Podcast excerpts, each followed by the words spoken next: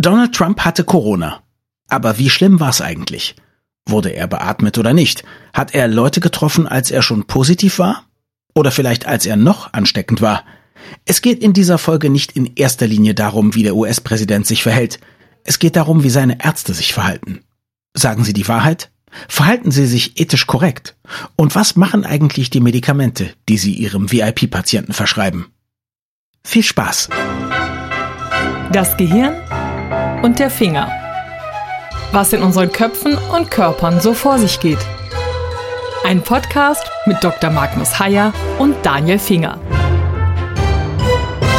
Wir sprechen über eine Folge des Entsetzens, Magnus. Du bist entsetzt von deinen Kollegen in den USA, die Donald Trump betreuen. Mich wundert jetzt, dass du entsetzt bist. Fasse dein Entsetzen doch mal in Worte. Ich bin vielleicht ein bisschen konservativ oder ein bisschen verpeilt, aber ich habe im Grunde den Anspruch, dass Mediziner, vielleicht Ärzte auf eine besondere Weise der Wahrheit oder dem Allgemeinwohl oder dem Patienten verpflichtet sind. Mhm. Und ich sehe im Weißen Haus im Moment das exakte Gegenteil. Ich sehe reihenweise Ärzte, die wirklich jedem moralisch-ethischen mhm. Anspruch nicht mehr gerecht werden. Und es schockiert mich einfach über das schon übliche schockierte Maß hinaus. Lass uns doch, bevor wir jetzt über die Ärzte von Trump und ihre Beweggründe und ihre Taten sprechen, erstmal vielleicht von deinem Selbstverständnis als Arzt sprechen. Du hast jetzt gerade gesagt, von einem Arzt erwartest du eigentlich, ja, was denn eigentlich? Dass er seinem Patienten und der Öffentlichkeit immer die Wahrheit sagt, dass er ein Rückgrat aus Stahl hat? Was ist deine Erwartung an dich und deine Kollegen? Zunächst einmal gibt es ja eine berechtigterweise sehr kontrovers geführte Diskussion darüber, wie viel Wahrheit das Arzt-Patienten-Verhältnis verträgt trägt. Also die ungeschminkte Wahrheit würde ich dir in manchen Situationen auch nicht unbedingt vor den Kopf knallen wollen. Mhm. Aber da geht es um anderes. Da geht es um das Verhältnis zwischen Patient und Arzt. Wir sprechen jetzt über Dinge wie Diagnoseeröffnung. Genau. Und hier befinden wir uns ja in einer ungewöhnlich anderen Situation. Also wir reden meist über die Wahrheit gegenüber Patienten. Hier geht es um die Wahrheit über den Patienten. Das mhm. ist eine Sache, die auch nicht in irgendwelchen hippokratischen Eiden oder in irgendwelchen Genfer Erklärungen oder so drin steht, weil es die Situation ja eigentlich nicht gibt, dass ein Arzt der Öffentlichkeit gegenüber rechenschaftspflichtig ist über den Zustand seines Patienten. Aber in diesem Fall ist das eben so, zumindest ist es so üblich. Jetzt lass uns doch einfach mal spinnen. Du hast gesagt, du erwartest eigentlich von Ärzten gegenüber eine gewisse Ehrlichkeit. Ich würde sagen, ich erwarte das eigentlich auch von Politikern. Klar. Da muss man sagen, vielleicht sogar noch mehr, weiß ich nicht. Was wäre denn, wenn Ärzte einfach sagen würden, tut uns leid, das ist Teil des Arzt-Patienten-Geheimnisses Geheimnisses. Wir sagen jetzt nicht, was der Präsident bekommen hat, wie erkrankt er genau war, wann er seinen Test gemacht hat. Entweder er ist bereit, das der Öffentlichkeit mitzuteilen oder eben nicht. Wäre das etwas, wo du sagst, das kann ich aber noch akzeptieren von einem Kollegen? Ja, selbstverständlich. Das kann mhm. ich akzeptieren. Wenn jemand sich an die Wahrheit hält und sagt, ich kann über diese Untersuchung nichts sagen, weil sie zwischen mir und dem Patienten ein Geheimnis ist. Das mhm. ist plausibel. Aber die Unwahrheit zu sagen und fortgesetzt immer wieder die Unwahrheit zu sagen, das ist etwas, was mich wirklich schockiert. Vielleicht bin ich naiv, wahrscheinlich bin ich naiv. Mhm. Aber es schockiert mich wirklich und es schockiert mich immer wieder neu und es hat ja erhebliche Konsequenzen, was da mhm. gerade passiert. Ich weiß, du recherchierst ja gerade das große Drama rund um Trump und seine Ärzte. Wenn ich das aber richtig erinnere aus den letzten Monaten, gibt es einmal die, die schweigen, die einfach, wenn Trump Unmögliches und Falsches und Gefährliches behauptet, sich auf die Lippe beißen. Mhm. Über die Beweggründe können wir gleich noch sprechen. Und dann gibt es die, die aber wirklich ihm zuliebe, um für ihn die Öffentlichkeit positiv zu beeinflussen oder einfach auch nur, damit es ihm gut geht, lügen denken. Das ist sicherlich anders zu bewerten, oder? Diese beiden Fälle. Würde ich fast nicht sagen. Okay. Es gab eine Pressekonferenz, die ist mhm. berühmt geworden, weil vor gar nicht so langer Zeit, mhm. weil Trump sich plötzlich über die Möglichkeit geäußert hat, mit Desinfektionsmitteln, die man möglicherweise spritzt oder schluckt oder sonst wie zu sich nimmt, oder mit UV-Licht, was man in irgendeiner Form in den Körper hineinbringt, mhm. oder mit Wärme dieses Virus zu bekämpfen. Er fand das eine gute Idee und dann schaut er die Corona-Koordinatorin, eine ganz renommierte Ärztin, Frau Dr. Birks, an. Die sich auch sehr verdient gemacht hat, zum Beispiel im Kampf gegen AIDS in den USA und so, ne? Jemand mit einer guten Vita, ja? Mhm. Genau, es handelt sich hier nicht um irgendwelche Feldwald- und Wiesenarmleuchter. Es handelt sich hier wirklich um zum Teil großartige Wissenschaftler oder Ärzte und die sitzt da und wird dann plötzlich und offensichtlich unerwartet konfrontiert mit seinen Ideen, das Virus doch einfach wegzudesinfizieren im menschlichen Körper. Das ist komplett absurd, weil das funktioniert zwar, wenn du einen menschlichen Körper in Gänze in Desinfektionsmittel legst, dann ist das Virus irgendwann auch weg, aber der Körper eben auch. Zumindest leblos. Und sie ist so verblüfft, dass sie dem überhaupt nichts entgegensetzen kann und sagt dann nur, ja, das mit Wärme, Fieber ist ja auch eine Möglichkeit des Körpers zu reagieren und wäre insofern, und dann sagt er, das sollten Sie unbedingt mal ausprobieren und dann sagt sie ja. Das geht doch nicht. Warum steht die nicht auf und sagt. Gegenfrage. Wenn du das wärst, der Arzt, dann wärst du aufgestanden, wärst ans Pult gegangen, hättest Donald Trump mit Leichtigkeit von der Bühne geschubst, weil der ja ein bisschen unsportlich ist, und hättest laut ins Mikrofon gesagt, das ist totaler Quatsch, was der Präsident erzählt? Natürlich nicht. Zumindest kann ich das nicht für mich in Anspruch nehmen. Aber mhm. das so laufen zu lassen, ohne es nachträglich sozusagen zu kommentieren. Ich hoffe, ich hätte das Selbstbewusstsein gehabt, dann nachträglich von mir aus zurückzutreten, eine Pressekonferenz Transparenz anzuberaumen und zu sagen, das ist eine völlig unakzeptable, mhm. dumme Idee. Sie funktioniert nicht. Sie ist lebensgefährlich und ich distanziere mich in aller Form und trete hiermit zurück. Aha. Das hätte auch einige Menschenleben gerettet, denn es gab danach Leute, die so Trump-hörig waren, dass sie tatsächlich mit Desinfektionsmitteln experimentiert haben und am Ende tot waren. Es sind Leute verstorben aufgrund dieser spontanen, schwachsinnigen Idee des amerikanischen Präsidenten. Und ich glaube, dass eine dort sitzende Corona-Koordinatorin und Ärztin irgendwie die Pflicht hat, aufzustehen und zu sagen, nein, eben nicht. Na, soweit ich weiß, haben alle offiziellen Stellen zumindest in den USA, die sich mit Medizin beschäftigen, das CDC und so weiter, immer gesagt, dass diese Sachen schlechte und gefährliche Ideen sind. Ich spiele jetzt mal Advocatus Diaboli. Bitte. Du bist jetzt diese Ärztin, ja, oder du sitzt eben da. Statt Frau Briggs ist es eben Mr. Hire, ja. Und du denkst dir folgendes. Ich kann jetzt entweder eine Pressekonferenz anberaumen, dann bin ich aber meinen Job los und möglicherweise wird ein Spinner dahingesetzt, also der aber dann genau die Meinung hat, die eben auch Donald Trump hat. Oder ich beiße mir jetzt auf die Lippe und und werde am nächsten Tag dafür sorgen, dass alle einschlägigen Stellen zumindest die richtigen Empfehlungen geben und bleibe dabei und versuche das Schlimmste zu verhindern. Ich sehe das Problem, mhm. glaube aber trotzdem, dass die Wirkmacht einer solchen Pressekonferenz mit dem Präsidenten und die Wirkmacht der Tatsache, dass die Frau dort hilflos oder ich dann dort hilflos sitze und sage, ja, Fieber ist ja auch eine gute Idee des Körpers. Ich glaube, dass die Wirkung sehr groß ist und dass ich diese Wirkung nicht einfangen kann, indem ich hinterher versuche, die Fachveröffentlichungen oder Stellungnahmen des Weißen Hauses zu beeinflussen. Ich glaube, es war ein Fehler, nicht darauf zu reagieren. Ich behaupte in keinster Form, dass ich ein Held bin. Und ich gebe auch zu, dass man an einem Job hängt, zumal an einem solchen Job. Aber das meine ich gar nicht. Ich meine tatsächlich, die Kalkulation möglicherweise ist das Endergebnis. Nicht meine eigene Korrumpierbarkeit mhm. oder mein Image ja. oder so. Ja? In dem Moment, wo ich eine Pressekonferenz gebe und sage, der Präsident hat Mist erzählt, bin ich moralisch auf der total richtigen Seite, ich bin wissenschaftlich auf der richtigen Seite. Aber möglicherweise ist das Endergebnis nicht so gut, wie wenn ich da bleibe und quasi laviere. Das könnte sein, oder? Ja, das könnte sein. Wir können das abschließend nicht wirklich entscheiden. Meine Einschätzung wäre aber trotzdem, dass die größere Wirkung tatsächlich durch eine erkennbare, laute und abschließende Distanzierung gewesen wäre. Ich kann nicht garantieren, dass es der bessere Weg gewesen wäre, aber es scheint mir plausibel und es scheint mir auch irgendwie dann auch ehrenhaft, das nicht einfach so im Raume stehen zu lassen. Mhm. Nicht aus Eitelkeit, und nicht um des Jobs willen, sondern tatsächlich um der Wirkung willen. Mhm. Und wie gesagt, es haben sich Leute dieses Mittel gespritzt, die das direkt und unmittelbar geglaubt haben. Ich weiß nicht, ob man das hätte verhindern können, wenn man dem direkt und unmittelbar widersprochen hätte. Aber ich könnte es hoffen. Also wenn du schon so hart urteilst über die Ärzte, die an einigen Stellen geschwiegen haben und dann möglicherweise an anderen Stellen versucht haben, Dinge gerade zu rücken oder richtig zu machen, was sagst du denn dann erst über Trumps diverse Leibärzte? Die er so hatte, äh, inklusive dem, den er jetzt gerade hat, Conley, der ja gesagt hat, naja, gelogen habe ich eigentlich nicht, aber ich habe den Gesundheitszustand meines Patienten in der Öffentlichkeit deshalb viel besser dargestellt, um seine Genesung nicht weiter zu gefährden.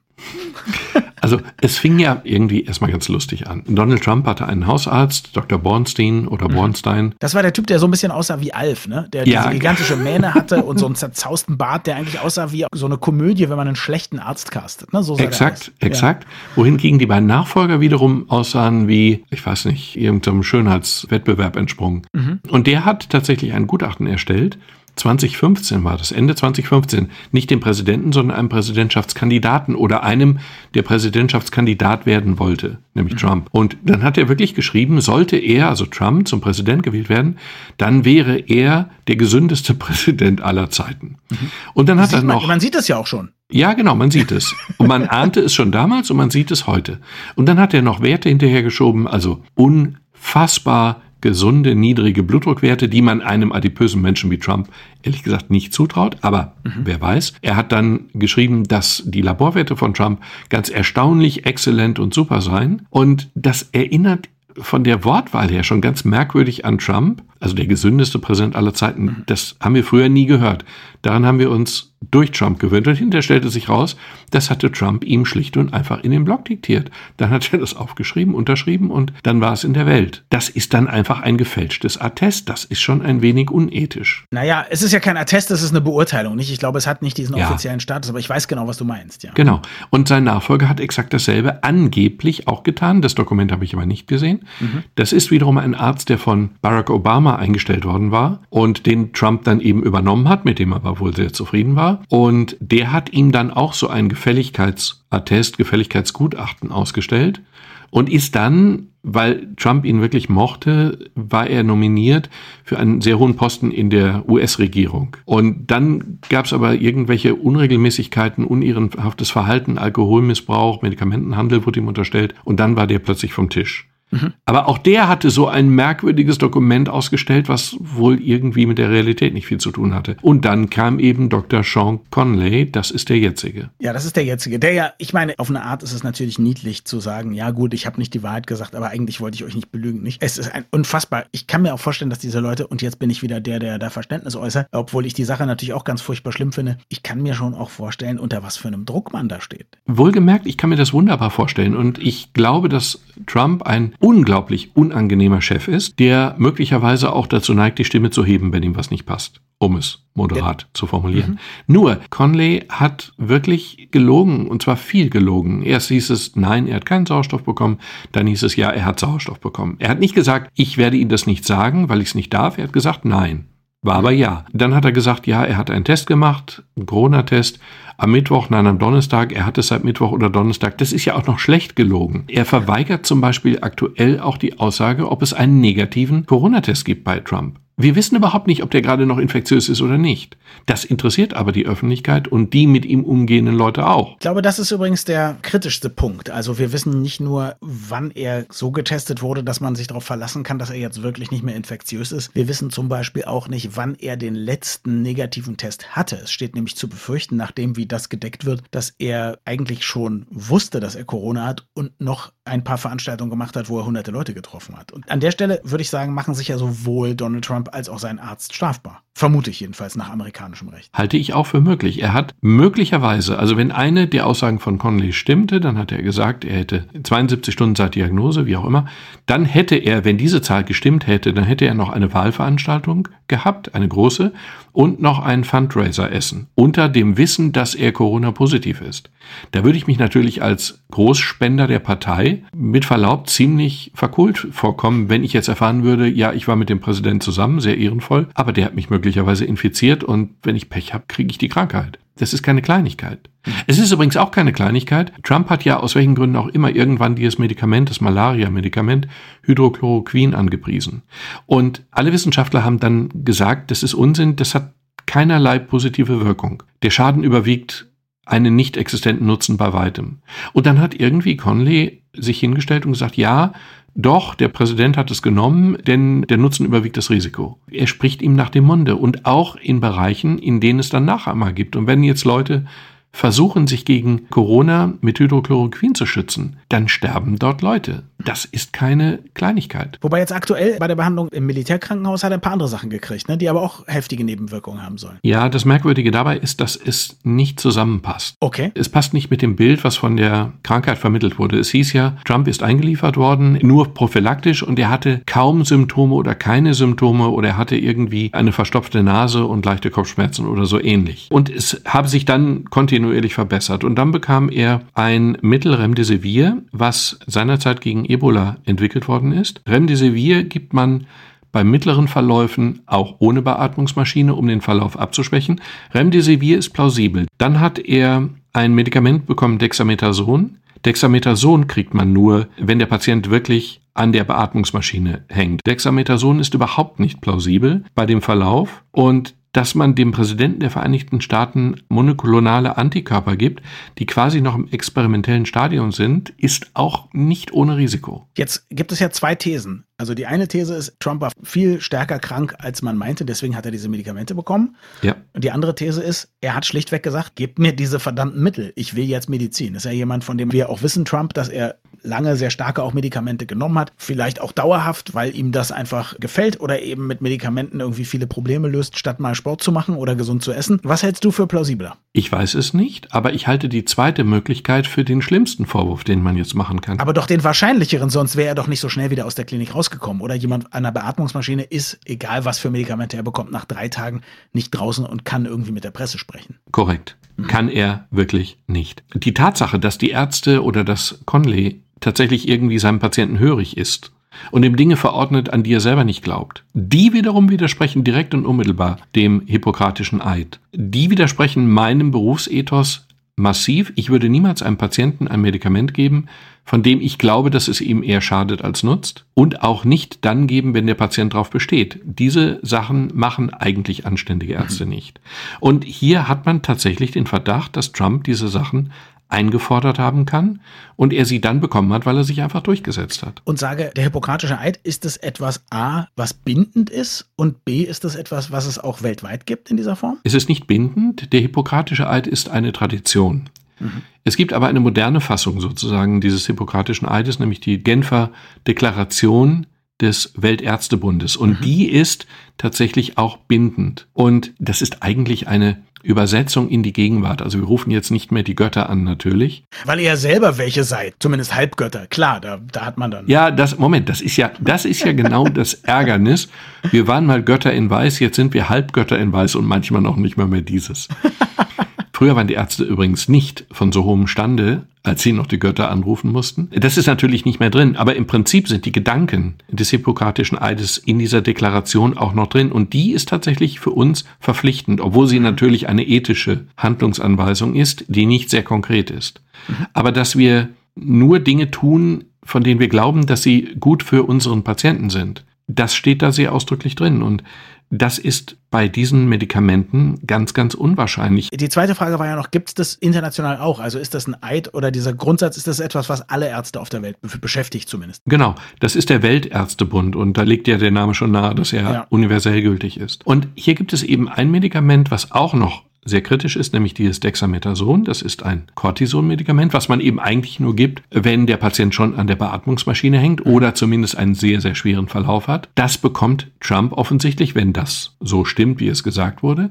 Dieses Medikament macht aber ein wenig euphorisch. Und Jetzt kommt noch eine Drehung dazu. Man hat ja wirklich den Eindruck, dass dieser Mann im Moment voll unter Dampf steht, über das übliche Maß hinaus. Gut, er, er droht auch eine Wahl zu verlieren. Könnte man auch damit erklären. Es wäre auch zu erklären mit der Tatsache, dass er drei Wochen vor der Wahl steht. Aber es wäre auch ein bisschen zumindest mit dem Medikament erklärbar, was er möglicherweise einfach für gut befunden hat und jetzt weiternimmt. Mit erheblichen Risiken übrigens für seinen Körper aber mit einem Wohlgefühl für seinen Geist. Was steht denn jetzt medizinisch erstens noch für ihn an Nebenwirkungen, an Langzeitwirkungen, was könnte möglicherweise noch mit Trump passieren, wäre Frage Nummer eins. Und Frage Nummer zwei ist, könnte sowas theoretisch auch in Deutschland passieren? Oder gibt es hier schlichtweg Gesetze, die sowas verhindern? Also hier ist das Verhältnis des Bundeskanzlers, Bundespräsidenten oder wem auch immer zur Öffentlichkeit ein anderes. Mhm. Hier gibt es nicht die Tradition, dass man zum Beispiel einen Gesundheitsreport oder Laborwerte oder eine Untersuchung oder was auch immer veröffentlicht. Die Amerikaner haben ein völlig anderes Verhältnis zum Körper ihres Präsidenten. Das hängt auch ein bisschen damit zusammen, dass er Chef der Streitkräfte ist und dass er eine sehr große Macht auch dadurch hat und man dadurch deswegen eigentlich diesen Körper kontrollieren will.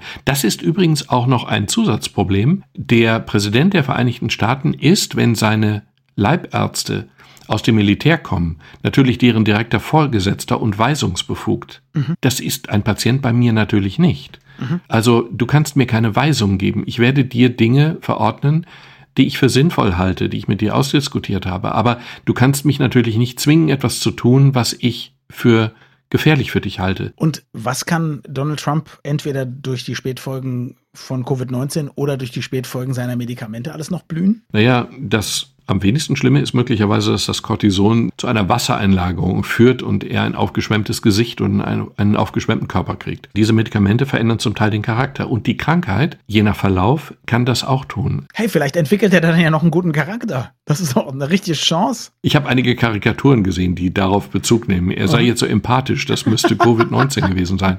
Was im Kern auch stimmt, denn die Krankheit ist nicht mehr nur, wie man Anfang gedacht hat, eine Krankheit, die die Lunge befällt, sondern tatsächlich eine Krankheit, die einige Organsysteme befällt und nicht zuletzt eben auch das zentrale Nervensystem. Also Veränderungen der Persönlichkeit sind durchaus möglich. Glaubst du, dass es trotz allem eigentlich, jenseits dessen, wie Ärzte sich im Moment verhalten, wo es anders ist, aber dass es eigentlich das Beste wäre, wenn schlichtweg die Öffentlichkeit mit so einem Gesundheitszustand eines Regierungsoberhaupts nichts zu tun hat. Ich meine, es gibt ja andere Vorkehrungen.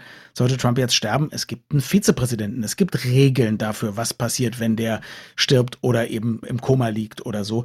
Kann man dann die Gesundheit nicht einfach eine Sache zwischen Arzt und Patient sein lassen, selbst wenn es der Präsident ist? Spricht vielleicht viel dafür. Ich hatte ja gesagt, mir wäre es ja durchaus recht, wenn Sie sagen würden, ich sage dazu nichts. Zu lügen ist sicherlich der schlechteste Weg um das Vertrauen zwischen dem Präsidenten und der Bevölkerung nicht zu belasten oder die Angst nicht zu schüren oder so. Vielleicht wäre das sinnvoll, aber das entspricht nicht der amerikanischen Tradition. Die haben immer schon genau gewusst, in welchem körperlichen Zustand jemand ist. Und die haben immer schon erwartet, dass entsprechende Bulletins veröffentlicht werden. Und ich glaube, dass diese Tradition nicht so leicht aus der Welt zu schaffen ist, obwohl ich sie für nicht sinnvoll halte.